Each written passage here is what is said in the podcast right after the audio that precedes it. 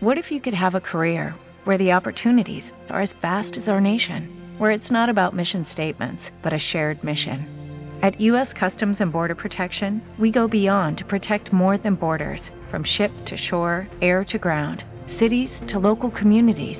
CBP agents and officers are keeping people safe.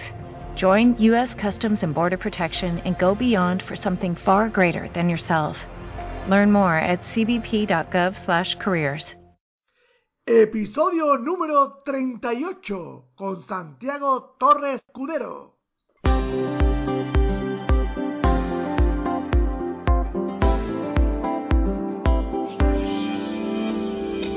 Bienvenidos al programa Ventas Éxito, un podcast diseñado para ayudarnos a crecer como vendedores. Un programa donde encontrarás las claves para mejorar tus ventas, alcanzar el éxito y desarrollarte en un vendedor de alto rendimiento. Si tienes un producto que vender, clientes que visitar y mucha competencia, este podcast es para ti. Con vosotros, Ricardo Ramos.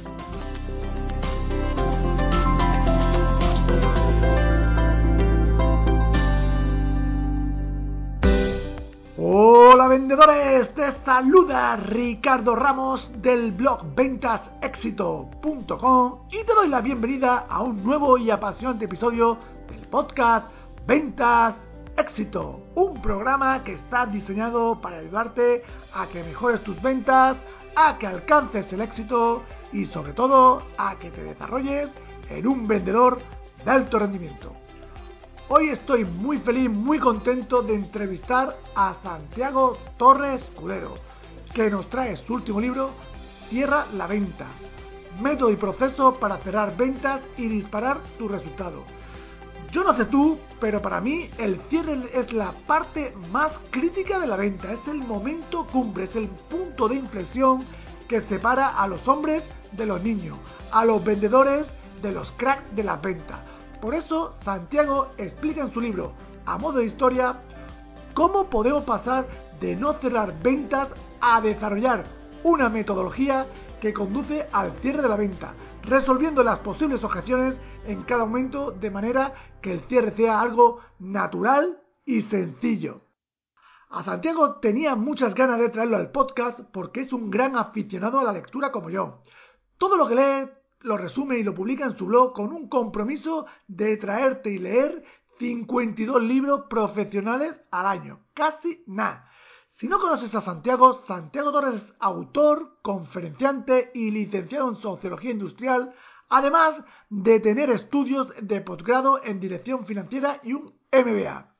Tras 20 años trabajando en multinacionales, en departamentos comerciales, de estudios de mercado y financiero, decide emprender y desde hace 10 años se dedica a labores de mentoring para propietarios y directivos de pyme y a impartir formación y entrenamiento en ventas y liderazgo.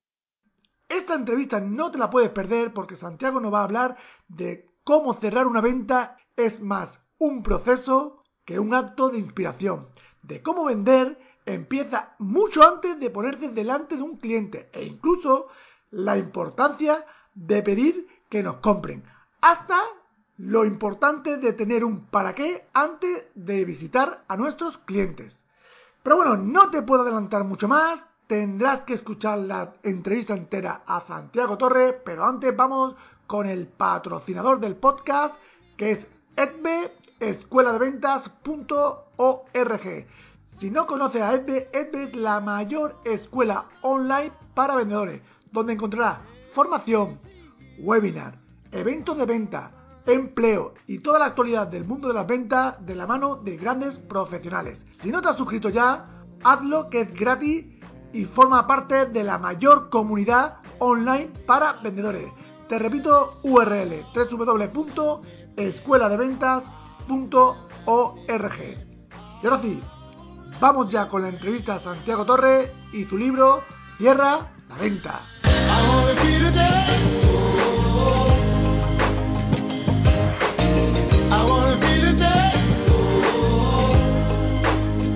Hola Santiago, ¿cómo estás? Muy buena Ricardo, muy bien, estupendamente, encantado de estar contigo. Igualmente, muy contento de tenerte hoy en Venta Éxito Podcast para que nos hable de tu libro Tierra la Venta. Sí, señor. Nos lo traes calentito, calentito, ¿no? Hace un mes, ¿no? Lo publicaste, ¿no? El 28 de enero, para ser exacto, salió. La primera pregunta para el oyente que no te conozca, ¿quién es Santiago Torre? Bueno, pues eh, Santiago Torre es un, una persona inconformista que, bueno, que en un momento determinado de su vida mm, decide que no está contento con, con, lo que tiene, con lo que está consiguiendo, lo que otros consideran que es un éxito, a él no le, no le llena y con gran eh, disgusto de su entorno, eh, pues decide eh, dar un cambio, dar un cambio total y, emprender por su cuenta, pues para ayudar a otros, ¿no? Y bueno, es una cosa compleja y complicada, pero diez años después puedo decir que estoy mucho más contento conmigo mismo de, haber realizado lo que hice, de haber dejado la vida en el mundo corporativo y ponerme por mi cuenta para ayudar a otras personas. ¿Y ahora mismo qué te dedicas, aparte de escribir libros? Yo, eh, dijéramos, tengo dos áreas de que me dedico. Me dedico a la parte de, mentoring con el, los dueños de pymes, los dueños y directivos de, pymes, a ayudarles a desarrollarse profesionalmente y a que, a que vivan mejor. Esa es una de las partes en las que trabajo. Y la otra es a, ayudo a equipos comerciales, de, ya de medianas y grandes empresas, a que vendan más con los mismos recursos a medir muy bien y, y, ayudarles a mejorar su eficiencia y su eficacia comercial. Eso es a lo que, a lo que me dedico fundamentalmente, a través de la, de la formación y alguna pequeña consultoría. Consultoría no es lo que más me atrae, pero bueno, en algunas ocasiones sí alguna, alguna pequeña consultoría, sobre todo para empresa pequeña y mediana. Santiago, ¿por qué dice en tu libro que vender es un proceso y no un acto aislado? Bueno, porque bueno, eh, tenemos mucha tendencia a ver la venta como bueno, el momento en el que consigo la orden de pedido, ¿no? Uh -huh. Y realmente tenemos que ver la venta de una manera global. O sea, vender no solamente sentarse con un cliente obtener un, y obtener un pedido. Vender es mucho más, ¿no? Es prospectar, es atraer, es posicionarse, es interesar, interesarse, es persuadir y, por supuesto, conseguir la orden de pedido, ¿no? Pero después para satisfacer y, a su vez relacionar para fidelizar a ese cliente. Por eso digo que vender es mucho más, es un proceso mucho más global que sencillamente sentarme delante de ti y convencerte de que me compres algo, que era un poco la venta clásica o tradicional. Ya muchos vendedores eh, vendemos por inercia sin saber ni definir los procesos de venta. Para ti, ¿Qué importancia tiene no solo saberlo, sino tenerlo perfectamente definido? Fundamentalmente es saber dónde estoy y qué tengo que hacer en ese momento.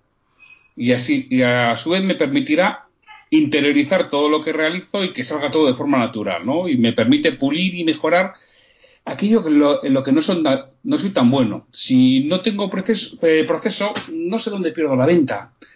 Entonces, el tener el proceso definido me permite saber dónde estoy. ¿Dónde estoy y cuál es el paso que tengo que dar? Evita la improvisación, que es el mayor enemigo de, del vendedor. Y también te da tranquilidad, ¿no? Te da muchísima tranquilidad.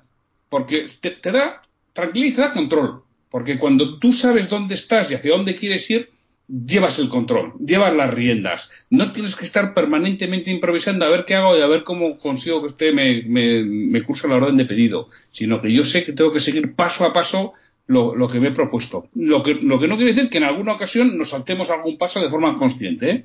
pero por lo menos sé que me lo he saltado. Pero aquí hay muchos vendedores que con inercia hacen el proceso de venta, pero no sabe exactamente dónde, en qué lugar está y que, en dónde falla, ¿no? Sí, así es. así es. Hay gente que lo tiene muy interiorizado y, y, y, lo hace muy bien. Pero si algo le falla uh -huh. o le, le, surge algo que no esperaba, no tiene capacidad de reacción. Su capacidad de reacción eh, no es tan buena como si lo tuviera previsto. Perfecto. Y no sabe dónde falla, claro.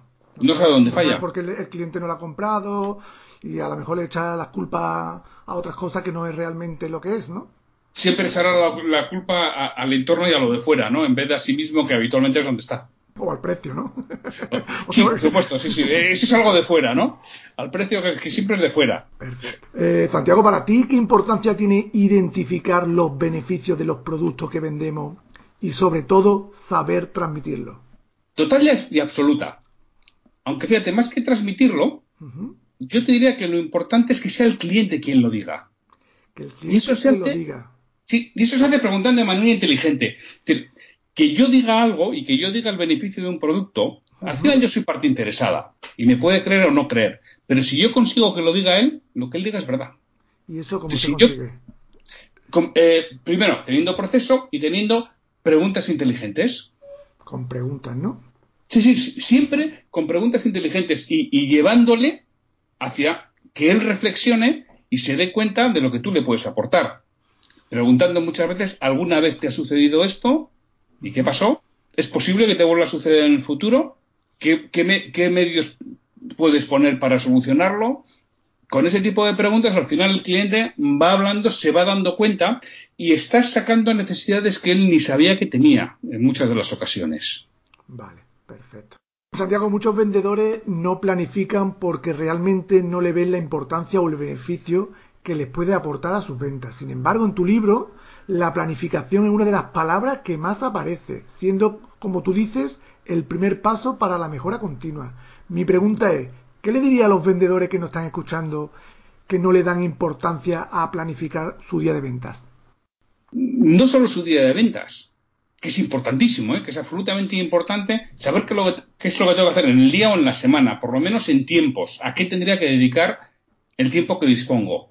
Pero para mí es mucho más importante el realmente el planificar el para qué de cada visita. El para qué.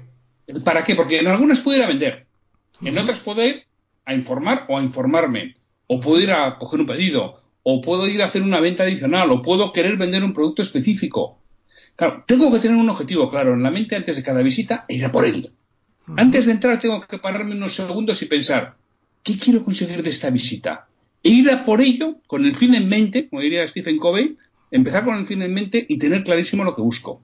Y en función de ello, mantener la conversación y que no se me vaya a la cabeza el saber para qué estoy allí, qué es lo que quiero conseguir. Yo, suelo decir a los vendedores, y bueno, tengo por ahí algún, algún artículo, ¿no? De la importancia que es pedir que te compren. Es que, y a mí mismo me pasa muchas veces, ¿no? Ahora ya menos porque ya creo que lo tengo bastante metido en la cabeza, pero yo recuerdo al principio, hace 8 o 10 años, cuando me empecé con mi nueva actividad, yo había veces que tenía entrevistas fantásticas, salía y decía, joder, este tío no me ha comprado. ¿Y por qué no me ha comprado? Y rebobinaba y decía, es que no le he pedido que me compre. Estaba esperando que saliera de él el, comprarme. Y de él no salió. Entonces, y esto es lo mismo. O sea, yo tengo que tener clarísimo que tengo que pedir, uno, que me compren y dos, qué quiero de esa entrevista. Y, buscarlo, ir a por ello. A mí me pasa a veces que es verdad que hace la presentación todo muy bien y luego no cierra, no le pide el cierre al cliente o no tomas tú la decisión. Y a veces es verdad que hay que tomar la decisión por el cliente, ¿no? Porque el cliente te ve, mm, se, ve con mucha información y se ve duditativo, ¿no? Sí, sí. Y, eres tú tienes que empujar determinados perfiles de, comportamiento, realmente les cuesta tomar esa decisión y están esperando que alguien les empuje un poco. Y, te lo agradecen. Yo, mira, uno de los mejores clientes que he tenido, hace ya bastantes años, la, la entrevista de ventas con él fue, vamos, de esto ya sabes que es como un frontón, sí, no, y a veces te cuesta hasta que te digas sí o no. dices, no, no, no empatizamos en ningún momento, aquello no, no, no, no esperaba vender, pero bueno, yo había escrito, más recuerdo el, artículo uno que tengo de Arráncalo Carlos, por favor, arráncalo, ¿no? Recordando a Carlos Sainz y, Luis Moya, y que decía, oye, pídele que te compre. Y dije, oye, pues no me voy a ir sin pedirle que me compre. Y se me ocurre decirle, bueno, entonces todo esto te parece interesante. Fijamos fechas, pero esto que lo dices es como quien. Coge el tío, coge su agenda y dice, pues, a ver, en estas dos semanas no, pero joder, me compra. Digo, no me lo puedo creer. Yo se me había dicho, no me lo, o sea, hubiera apostado, vamos, una mano a que, a que no me iba a comprar. Pero dije, oye, ya, que escribo y, doy información en que hay que pedirlo, lo voy a pedir. O sea, que nunca sabes dónde está. Con lo cual, oye, pídelo. No te vayas con las cosas de, ah, si total, no iba a comprar. Este solo venía a mirar. Ya, pero por, tú, por si acaso, pregunta. ¿Y tú por qué crees que nosotros, los vendedores, no cerramos? ¿A qué tenemos miedo? Pues por un lado tenemos miedo al no, no nos gusta el no, con lo cual tenemos la falsa esperanza de que si eso queda abierto igual, igual, igual me lo compra, ¿no? Que es un, error tremendo. Y luego no tenemos el objetivo claro en la cabeza.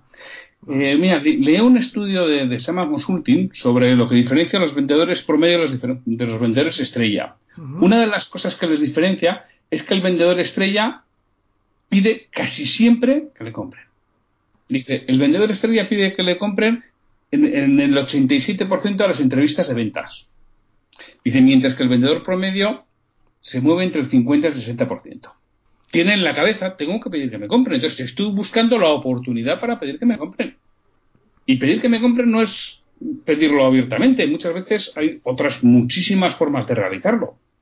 Con, preguntas abiertas, con preguntas de cierre. Bueno, hay, muchas formas de pedir a la gente que, que pase la acción. Perfecto, perfecto. Santiago, en un mundo tan cambiante, los vendedores tenemos la obligación de estar en evolución permanente. Tú hablas en el libro que existen cuatro pasos para lograr la mejora continua. ¿Nos la puedes explicar? Sí, esto hablo yo, esto es la, teoría de mejora continua, PDCA, ¿no? En, inglés, Plan, Do, Check y Adjust. A mí me gusta españolizarlo todo y hablar en español, por lo cual yo le llamo PECA. PECA. Que es PECA. Planificar, ejecutar, controlar y ajustar.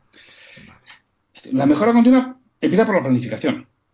Hablábamos, ¿para qué voy a esta visita? Pues yo a esta visita voy para un objetivo concreto. ¿Y qué tengo que hacer para conseguirlo? Bueno, pues tengo que mantener la entrevista de este modo, le tengo que preguntar sobre estos aspectos y tengo que realizar esta serie de, preguntas y, y conversaciones. Eso es la planificación. Yo voy y entro a la entrevista de ventas y ejecuto, lo hago. Porque también nos puede pasar que yo planifico y hago todo lo contrario. Yo he planificado que voy a hablar de una cosa y hablo de la otra. Bueno, alguna vez te pasa, no nos vamos a engañar. si te pasa el 80% de las veces, jo, vete pensando a ver si eres tú. si el 80% de las veces vas pensando, le voy a pedir que me compre y solo le pido el 20%, pues o planifica muy mal o ejecuta muy mal. Una de las dos cosas. Vale. Entonces, planificar y ejecutar. Luego viene la parte de controlar. Yo he planificado, he hecho lo que he planificado y qué resultado me ha dado. ¿Ha sido el que yo esperaba o ha sido otro totalmente distinto? Y en función de eso ajusto. Entonces yo, si en cada visita que voy realizando realmente planifico lo que quiero y cómo lo voy a hacer, lo ejecuto, controlo con un pequeño cuestionario, un checklist al final de la visita y lo ajusto para que no me suceda en la siguiente, esa es la mejora continua del vendedor. Y el momento que entramos ahí, entramos en un círculo virtuoso que nos permite irnos desarrollando. Yo lo comparto contigo, pero en, en vendedores que tienen que visitar, por ejemplo, no sé, 30 visitas al día, ¿cómo podemos hacer esto? Al final, eh, tú cuando lo interiorizas, eh, Ricardo, el, el, pensarlo son 20 segundos, ¿eh? 30 segundos, no es más. Pero el problema que tienes es que está cambiando continuamente. A uno le vende una cosa, a otro le vende otra, ¿no? Y te puedes despistar, ¿no? Hombre, no, porque tú lo que tienes que hacer es parar y concentrarte durante esos 20 o 30 segundos. O sea, antes de entrar por la puerta, yo, yo ¿a, qué voy aquí? Como en el chiste, yo voy a setas o a Rolex, ¿no? ¿Yo a qué voy aquí? No, pues a, este cliente voy a esto. Bueno, pues entonces lo que tendría que realizar, porque ya si tú haces 30 visitas al día tienes una, una dinámica jo, tremendamente introducida. Estás haciendo 150 visitas a la semana. Correcto. tienes todo muy automatizado. Tú en el momento que te centras es enfocarte, es poner el foco. O sea, ¿para qué? En, este cliente, ¿qué es lo que tengo que hacer? Porque con cada cliente, aunque vayas a vender lo mismo, igual es distinto en función del perfil del cliente. Claro. Entonces, bueno, son 20 o 30 segundos, no son más, y son los más aprovechados de la visita. Porque ya vas, vas a por ello, vas con la cabeza, claro, y luego te saldrá mejor o peor. Pero lo mismo, pero según sales y según vas saliendo por la puerta, si tú puedes hacer eh, haciendo ese chequeo mental, ya digo, pues en ese caso, de 30 vistas al día, pues probablemente no te dé hacer tiempo a hacer un chequeo por escrito y revisarlo y contrastarlo después. Pero, pero sí en ese momento, ojo, que no te pase la siguiente que vayas a hacer. Porque además la siguiente, que no será justo la inmediata posterior, puede ser seis después, pero seis después vuelves a un cliente a hacer algo parecido. Entonces, espera, espera, que haces seis visitas, esto no lo hice bien. En esta no me va a pasar. Y no te pasa. Foco, foco y foco. Exactamente. Perfecto, pues lo tendremos en cuenta. Eh, Santiago, muchas veces los vendedores hacen lo correcto y se esfuerzan al máximo, al máximo, pero no consiguen los resultados. ¿Qué le diría a los vendedores que se encuentran en esta situación donde deben dar resultados y el tiempo apremia? Mira, ahora te voy a citar a Sí, sí, claro. Que decía que cuando sucede eso, lo que hay que hacer es volver a lo básico. Hay algo del proceso que no estamos haciendo bien. Seguramente hay que cambiar algún aspecto. Entonces, bueno, tienes que identificar bien qué es lo que hay que, cambiar en un papel, analizar los distintos pasos del proceso y realizarlos con el 100% de concentración. Y, eliminando esos automatismos que decíamos, si tú haces 150 veces a la semana, tienes muchos automatismos. Dice, bueno, pues probablemente necesites estar tres o cuatro días volviendo a lo básico. ¿Y qué es lo que tendría que hacer y lo voy a hacer bien? lo voy a hacer concentrado y lo, verás, y lo voy a hacer bien. Ya verás como si no hay ningún aspecto externo que lo impida, ¿eh? claro, si hay aspectos externos, ofertas de la competencia, que tu producto eh, está en unas malas condiciones, etcétera, etcétera, eso es otra historia. Pero si no hay ninguna, claro, si no hay ningún aspecto externo que lo impida, bueno, los resultados. En cuanto vuelves a los básicos y hacer las cosas correctas, eliminando esos automatismos, esos vicios que has ido adquiriendo, vuelven los resultados. Si sabes hacerlo, si, si has conseguido resultados en el pasado, los vas a volver a conseguir. Lo que pasa, bueno, es que has entrado en una dinámica de, negativa, ¿no? Porque las rachas existen, no nos vamos a engañar. El tema es darse cuenta de esto, ¿no? Darse cuenta y pararse y decir, ¿en qué me estoy equivocando? Y a volver a los básicos, ¿no? Sí, sí, es, en algo me estoy equivocando y no sé en qué, con lo cual las siguientes visitas las voy a hacer como dice el manual y las voy a hacer bien y cambia las cosas, ¿eh? Y era porque algo no lo estabas haciendo correctamente. Vale, perfecto. Santiago, según tu experiencia, ¿qué puede hacer un vendedor para no morir de éxito? Ser muy humilde y estar en permanente evolución y formación. O sea, eso es lo primero. O sea, realmente eh, ser consciente de que aunque tengas éxito, tienes que estar permanentemente formándote y que no se te suba el éxito a la cabeza, ¿no? Y una de las formas es ayudar a otros a conseguir resultados, pero siempre desde la humildad, no desde la prepotencia o la soberbia de lo que yo consigo, ¿no? Sino desde la humildad yo. Le voy a ayudar porque en otro momento eh, determinado me va a ayudar a mí. Y además ayudar a otros me ayuda a mejorar a mí mismo. ¿no? me obliga a reflexionar y a pensar y a darme cuenta de cosas que igual no me estoy dando cuenta. Con lo cual, para mí, eh, para no morir de éxito es ser humilde, que es una de las bases en todo en esta vida, la humildad. Perfecto. Santiago, el protagonista de tu libro eh, tiene que pasar por situaciones difíciles como presiones de los jefes, no dar los resultados esperados, despidos. ¿Cómo podemos gestionar estas situaciones difíciles para que no nos afecten a nuestra autoestima y no nos quedemos en el problema? La verdad que son situaciones muy complicadas, ¿no? Bueno, pues alguien me preguntaba, oye, ¿toda esa parte es autobiográfica? Y digo, no, no, esa parte no es, pero podía hacerlo, ¿eh? Pero no, la esa parte no es autobiográfica, pero sí es de gente a la que yo he ayudado y con la que he trabajado, que, que le había sucedido, ¿no?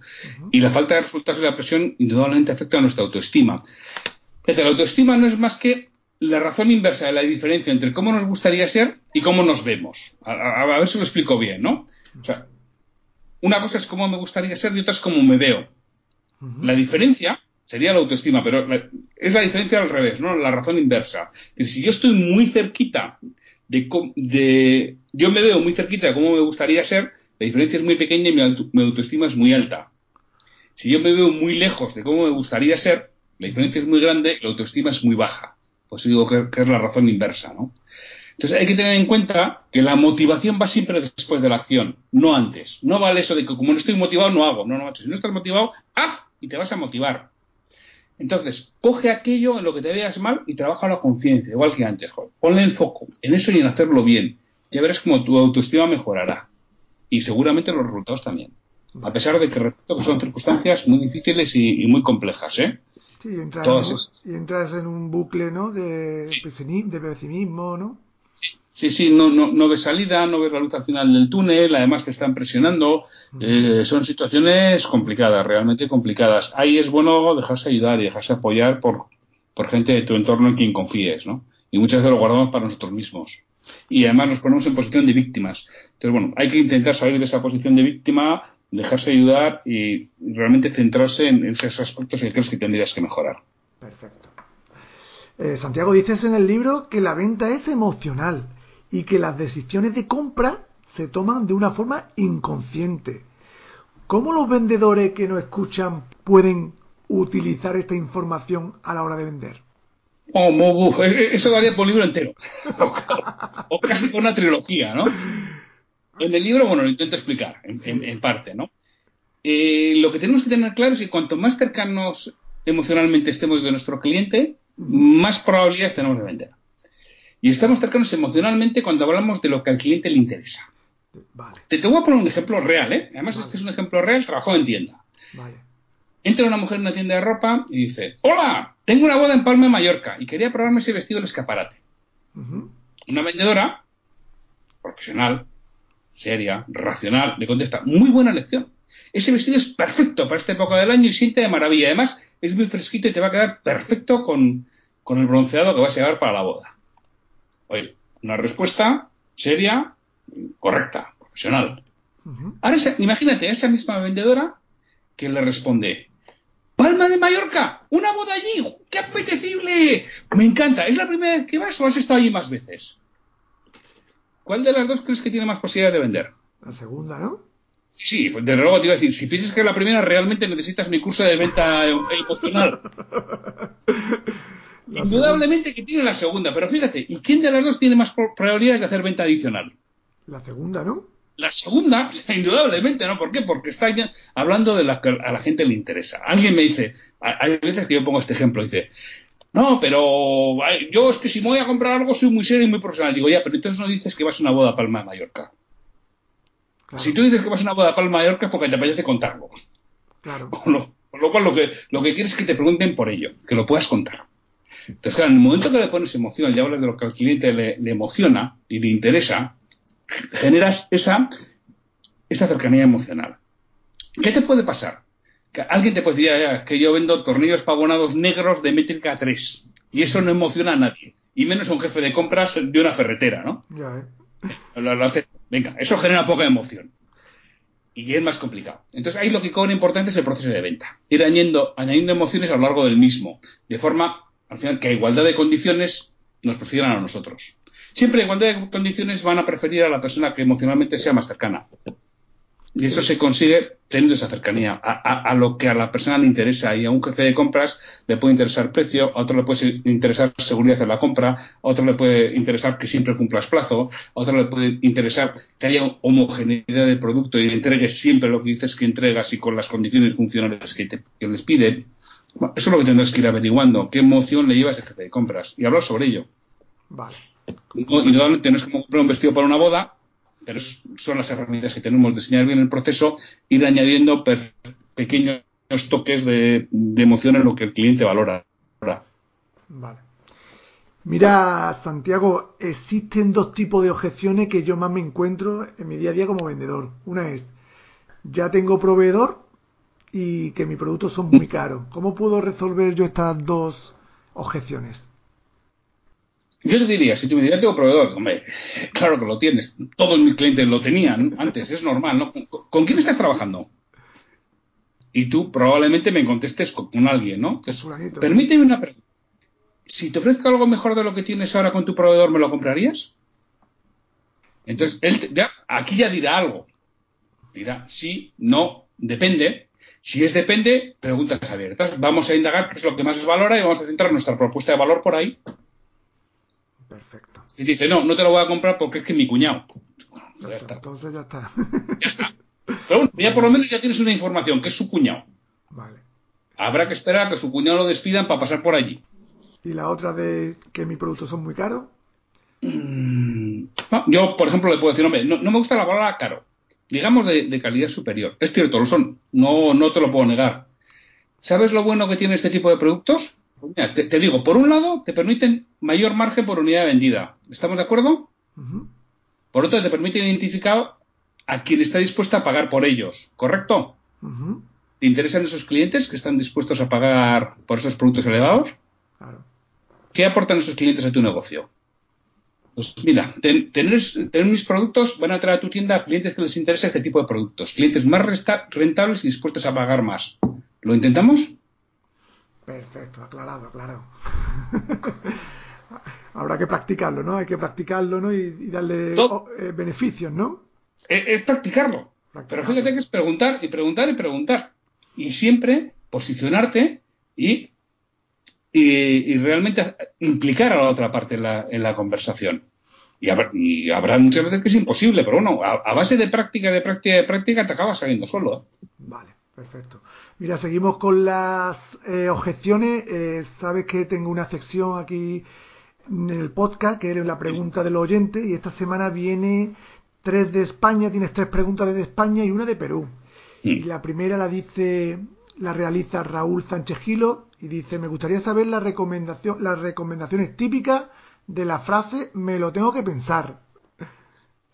Bueno, tremenda. Está buena, está buena. Esta es muy buena. Pues mira, esta desde luego hay que prepararla de antemano. Y se prepara habitualmente con preguntas de, posicionamiento. Y igual que te he dicho, yo, te decía, ¿no? Oye, si yo te hago una oferta mejor de la que tienes, ¿me comprarías? Es una pregunta de posicionamiento. Y esta es la que habría que hacer. Antes de hacer la oferta. Si mi oferta es mejor de lo que tienes, ¿comprarías? Vale. Y aún así, a pesar de que tú hagas eso y él te diga que sí, luego cuando hagas la oferta te lo puede decir, me lo tengo que pensar. Pues bueno, hay que pelear. O sea, es mucho mejor irse con un no que con un me lo tengo que pensar.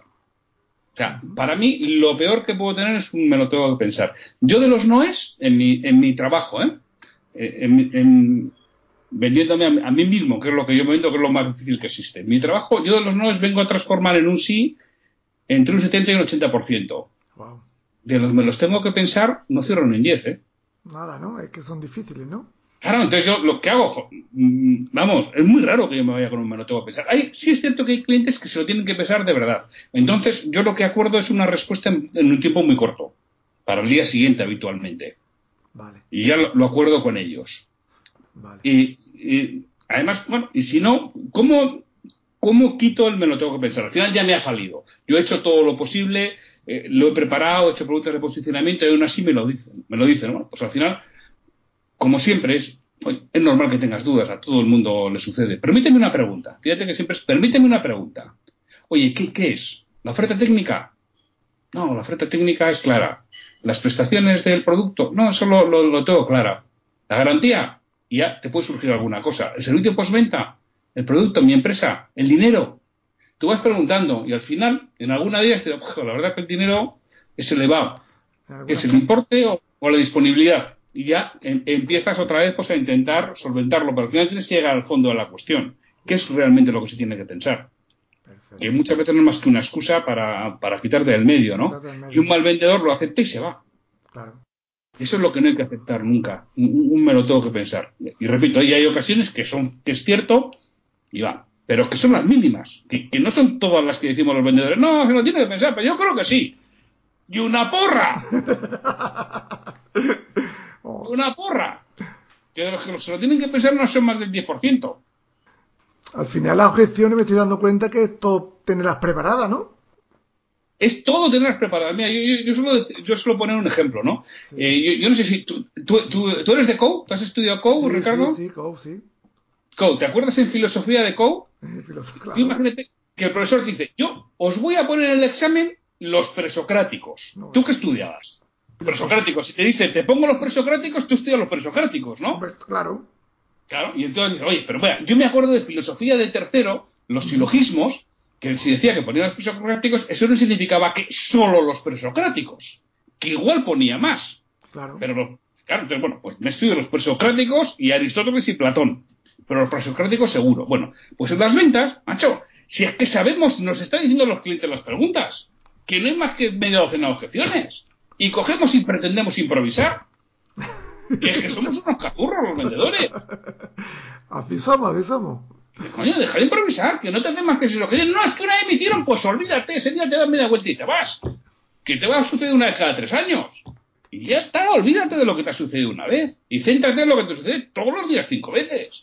Es verdad, verdad. Así es, así es. Otra pregunta mm, la dice, la realiza Manolo Vidal y dice, en una venta transaccional, ¿cómo gestiona el fracaso de no haber vendido? Entiendo que se refiere por venta transaccional a aquello que no es una venta recurrente. O sea, pues, por ejemplo, un, piso o un, coche, ¿no? Pues yo creo que la mejor forma es preguntarme qué podría haber hecho diferente y poner empeño en hacerlo bien la siguiente vez. Al final, lo mismo, después de ocho errores, de ya los he cometido todos. Y si los hemos eh, superado y no lo repito, pues voy a vender mucho más. Entonces, perder una venta transaccional hay que verlo desde el punto de vista que nos permite mejorar. Vale. La otra pregunta de España viene de, viene de Manuel Paderne y dice, en empresas de más de 250 empleados con departamentos definidos, ¿cómo hace o haría para sentar al que aprueba el presupuesto en la cita comercial, entendiendo que hablamos con un responsable de otra área. Uh, estas preguntas van a la explotación, ¿eh? lo primero es que tu propuesta sea de mucho valor para alguien.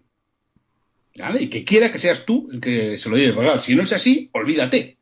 Si es así, si es de mucho valor para alguien y quiere que seas tú, pues mira, eh, hay un libro que se llama Venta Triangular de Luis Valdivieso, que precisamente habla de las ventas en grandes corporaciones, ¿no? Y decir, bueno, tienes que conseguir que sea tu aliado, tu aliado en el proceso de venta. Yo te cuento, mira, una empresa a la que le he ayudado con, con esto. Precisamente, y bueno, todavía sigo trabajando con, con, esta empresa. en el caso de mi cliente, es complicado presentar la propuesta a todos los implicados. Son de varios departamentos. Es bastante transaccional, ¿no? Entonces, desde el principio, ellos dejan muy claro que solo van a presentar la oferta si están todos los decisores. Porque mm, presentar las ofertas son complejas, llevan tiempo y además habitualmente hay gastos de viaje y van varias personas. Por lo cual yo la presento a todos. Si no están todos los decisores, no presento la, no presento la propuesta. Entonces, bueno, aquí ya empiezan las primeras objeciones. Si sí, si no, depende, con lo cual ya ahí decides si sigues por el camino o, o sigues adelante. Si la decisión se toma en España, que no siempre se toma en España, con lo cual esto no es posible, y ahí mi cliente ha decidido que habitualmente ya, ya no, no, participa en el proceso. Si se acaba, se toma en España, la mayoría de las veces acaban aceptando la condición. Les puede costar algo más o menos, ¿eh? pero suelen acabar aceptando, porque ya ven que, hay una profesionalidad detrás y pero no, esto si no es así. Entonces, ¿qué sucedía antes? Hacían la presentación y cada uno de los decisores se volvía a su despacho. Y ahí moría todo. Entonces se pasaba al comercial el comercial, la persona que estaba interesada, persiguiendo a uno y a otro para tener una respuesta. Y ahí nadie respondía. Hasta que un buen día el jefe o quien fuera daba un puñetazo en la mesa y ala, y todos a correr. Claro, y ese buen día podía ser dos años después. O, nunca. Entonces, desde hace, una mes, desde hace unos meses propusimos plantearle a la aliado interno que haga la convocatoria con el siguiente orden del día. Mira, 30 minutos de presentación externa a la oferta. 30 minutos de discusión interna de la misma sin el proveedor presente. 15 minutos de resolución de dudas, preguntas y aclaraciones con el proveedor, despedida del proveedor y 15 minutos de toma de decisiones internas. Bueno, desde que se ha empezado con este proceso, han más que duplicado el número de ventas. y han reducido el número de propuestas.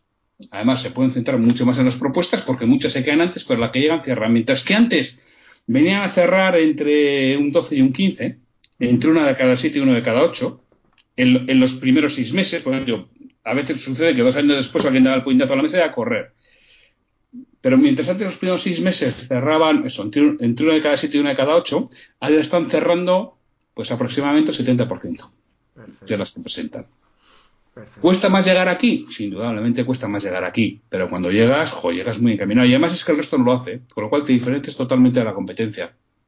Pero necesitas que tu propuesta sea buena y que alguien de dentro realmente quiere que se, que se, que se lleve adelante. Tienes que ser su aliado. Y, claro, y esta persona además tiene que tener algo de peso. Si encima no, es que es alguien de dentro y es el último de la fila. Pues, pues, entonces y vámonos, ¿no? Vámonos. Muy bien. Mira, y la última pregunta, Santiago, llega desde Perú. Iván la, la realiza Iván Fernández. Dice, por favor, pregúntale por la empatía con los clientes. Supongo yo que cómo podemos ser más empáticos con los clientes, supongo que querrá decir, ¿no? Pues em, empatía, yo creo que de acuerdo a la, a la RAE, quiero recordar que algo así como la capacidad de, de identificarse con alguien, ¿no? O de compartir los sentimientos, una cosa así. Entonces, no, e, es uno de los factores de inteligencia emocional que relataba Goleman, ¿no? Está dentro de las habilidades sociales personales. Esto es, se puede trabajar desde uno mismo. Y como es una habilidad, se puede mejorar. Es esencial para, realmente para, para mejorar la venta. El mejor modo es ponerse en la piel del otro. Intentar imaginar qué le hace comportarse de ese modo. Pensar que si nosotros estuviéramos en su pellejo seguramente haríamos lo mismo, ¿no? Claro. Hay que ser suficientemente humildes para reconocer que no tenemos la razón, siempre. trabajar la empatía realmente es abandonar el egoísmo, centrarse en la otra persona, realmente querer ayudar, que al final eso es vender, ayudar a tomar la mejor decisión a tu cliente. ¿no? Lo contrario no es, lo contrario no, es vender, es, endosar. Y eso a corto plazo puede dar resultados, pero a largo plazo no, no los va a dar. ¿no? Tú trabajas la empatía cuando escuchas para ayudar, no para responder. Cuando piensas en el interés de tu cliente, no en el tuyo y cuando en vez de juzgar desde tus experiencias, vivencias y conocimientos, intentas hacerlo desde la otra, persona, ¿no? Desde su punto de vista y te sientas de verdad en el mismo lado de la mesa, no enfrente.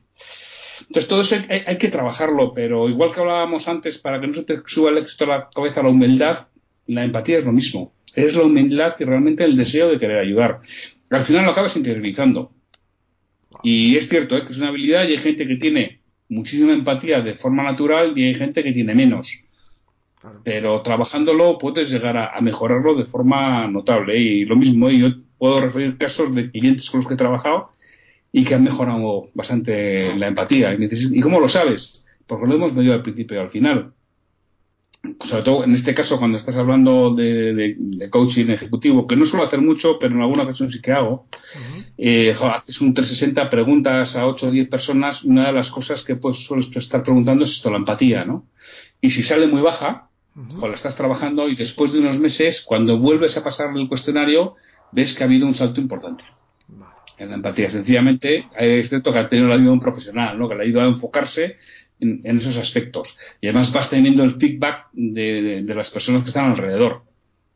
Y bueno, por muchas veces eso es lo, que hay que trabajar, y de ese modo. Pero tiene telita la pregunta, ¿eh? perfecto, perfecto. Pues espero haberos ayudado con estas preguntas. Bueno, ya para terminar, recomiéndanos un par de libros de venta aparte del tuyo, claro. Pues un par de libros de venta. Mira, yo, yo me resisto a, a, decirte dos. Ya sabes que yo mi objetivo anual es leer 52 libros profesionales al año, que, que voy cumpliendo desde hace unos cuantos años, que los leo y los resumo. Entonces no, no, no te puedo decir solo dos, Ricardo. Entonces mira. Dime lo que quieras. Sí, yo, te voy a decir, mira, desde la visión general de las ventas, antes no me Zig Ziglar, cualquiera de Zig Ziglar. Cualquiera, de él. o Psicología de Ventas de Brian Tracy. Eso es como visión general de las ventas. Como manual de ventas, sin duda ninguna, efectividad y productividad comercial de Andrés Friedman. Es brutal. Lo malo es que creo que está agotado y descatalogado. Yo tengo una, un ejemplar que no lo suelto, vamos, ni, ni, bajo tortura. otro buen manual es Fidelizando para Fidelizar, de Cosimo Chiesa. Cosimo Chiesa ha sido el profesor titular de IS de Dirección Comercial muchísimos años. Eh, está, está bien como manual Fidelizando para Fidelizar. Conceptualmente es muy bueno. Como libros sesudos, mira, dos. Vender es humano, de Daniel Pink, o Pensar rápido, pensar despacio, de Daniel Kahneman. Son libros sesudos de ventas. Como libro de comportamiento del consumidor, si te gustan, yo diría Dan Ariely, cualquiera de Dan Ariely, yo recordar a las trampas del deseo. Brain Influence, creo que era Roger Dooley, es otro buen libro. Y últimamente he leído Neuroventas de, Néstor Braidot, que creo que también está bien. Como útiles y del día a día de autores españoles y aplicables, mira, eh, Vender es fácil, si sabe cómo, de Alejandro Hernández. Y luego, mira, dos que has entrevistado tú en este podcast. Vendedor Ninja, de Josué Gadea. Muy bueno. O Vender más y mejor, de Raúl Sánchez Gilo. También. Si no me equivoco, los dos han pasado por el podcast. Y ya por último, un libro que me ha enganchado, que me ha encantado, que, ha salido en diciembre, me lo leí en una tarde, ¿eh? es por la forma en la que está escrito y porque me recordaba muchas experiencias mías, ¿no? Ha sido Qué bello es vender, de Ramón López Sánchez. a mí me, encantó, me enganchó y realmente lo leí y digo, ojo, que además me gustó cómo estaba escrito. Una historieta bonita, autobiográfica de, de Ramón. Pues nada, ya para terminar, ¿dónde te encontramos? Saber de ti, contratarte. Eh, a, mí, bueno, mm, yo tengo un blog, eh, www.santiagotorre.com, ahí, ahí me podéis localizar. Y luego en redes sociales, en LinkedIn, soy bastante activo como Santiago Torre, Santiago Torre Escudero, en LinkedIn. En Twitter, arroba Santiago Torre, y en Facebook, Santiago Torre Escudero. Es como, como se me puede se me puede encontrar para conversar, me encanta, porque además me encanta toda la parte de e, esa relación que al principio es virtual y luego desvirtualiza. ¿no? A mí me encanta desvirtualizar a la gente. Por decir, ejemplo, este libro de Que es vender de Ramón López Sánchez, yo lo leí, fue en diciembre, le felicité y hará tres o cuatro semanas, pues a través de LinkedIn, me mandó un mensaje, de Santiago, tú eres de Bilbao, ¿verdad? Digo, sí, es que joder, voy a dormir esta noche en Baracaldo, que estoy haciendo unas visitas comerciales por aquí, oye, pues quedamos y tomamos una cerveza. Y, le conocí, ¿no? Y le desvirtualicé. Entonces eso pues es muy bonito, ¿no? Poder desvirtualizar a la gente.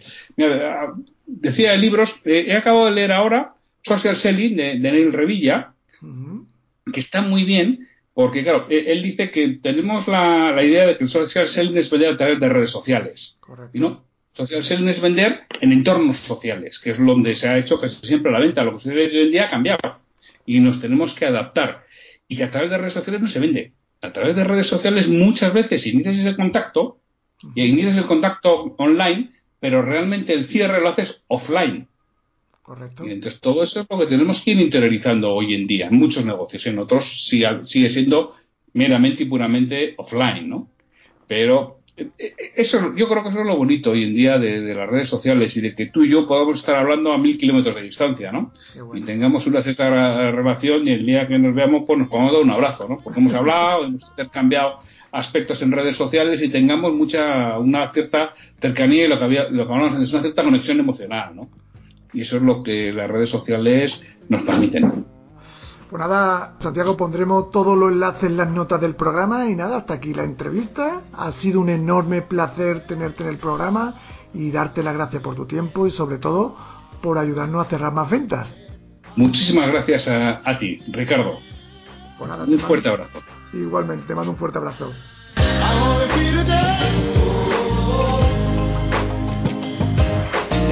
I wanna be